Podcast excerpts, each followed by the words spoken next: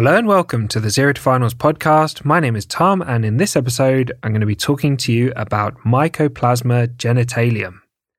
And you can find written notes on this topic at zerotofinals.com slash mycoplasma genitalium or in the genito-urinary medicine section of the Zero to Finals Obstetrics and Gynecology book. So let's get straight into it. Mycoplasma genitalium, or MG, is a bacteria that causes non gonococcal urethritis.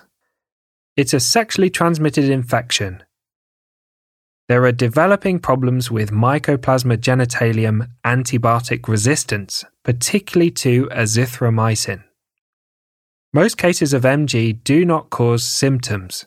The presentation is very similar to chlamydia, and patients may be infected with both chlamydia and Mycoplasma genitalium. Urethritis is a key feature. MG infection may lead to urethritis with inflammation of the urethra, epididymitis with inflammation of the epididymis, cervicitis with inflammation of the cervix, endometritis with inflammation of the endometrium, pelvic inflammatory disease, reactive arthritis, preterm delivery in pregnancy, and tubal infertility, where infertility is caused by obstruction in the fallopian tubes. Let's talk about the investigations. Traditional cultures are not helpful in isolating MG, as it's a very slow growing organism. Therefore, testing involves nucleic acid amplification tests, or NAAT, to look specifically for the DNA or RNA of the bacteria.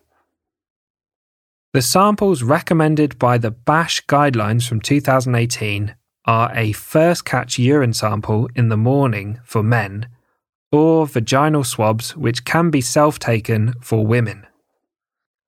The guideline recommends checking every positive sample for macrolide resistance and performing a test of cure after treatment in every positive patient. Finally, let's talk about management. The BASHH guidelines from 2018 recommend a course of doxycycline followed by azithromycin for uncomplicated genital infections.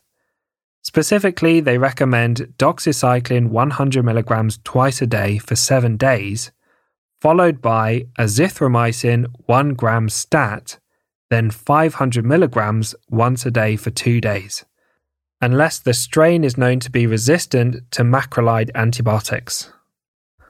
Moxifloxacin is used as an alternative and in complicated infections. Azithromycin on its own is used in pregnancy and breastfeeding. And remember that doxycycline is contraindicated in pregnancy and breastfeeding. So, thanks for listening to this episode on Mycoplasma genitalium. As always, a big thank you to Harry Watchman for perfectly editing the podcast. And I hope you join us for the next episode where we'll talk about pelvic inflammatory disease.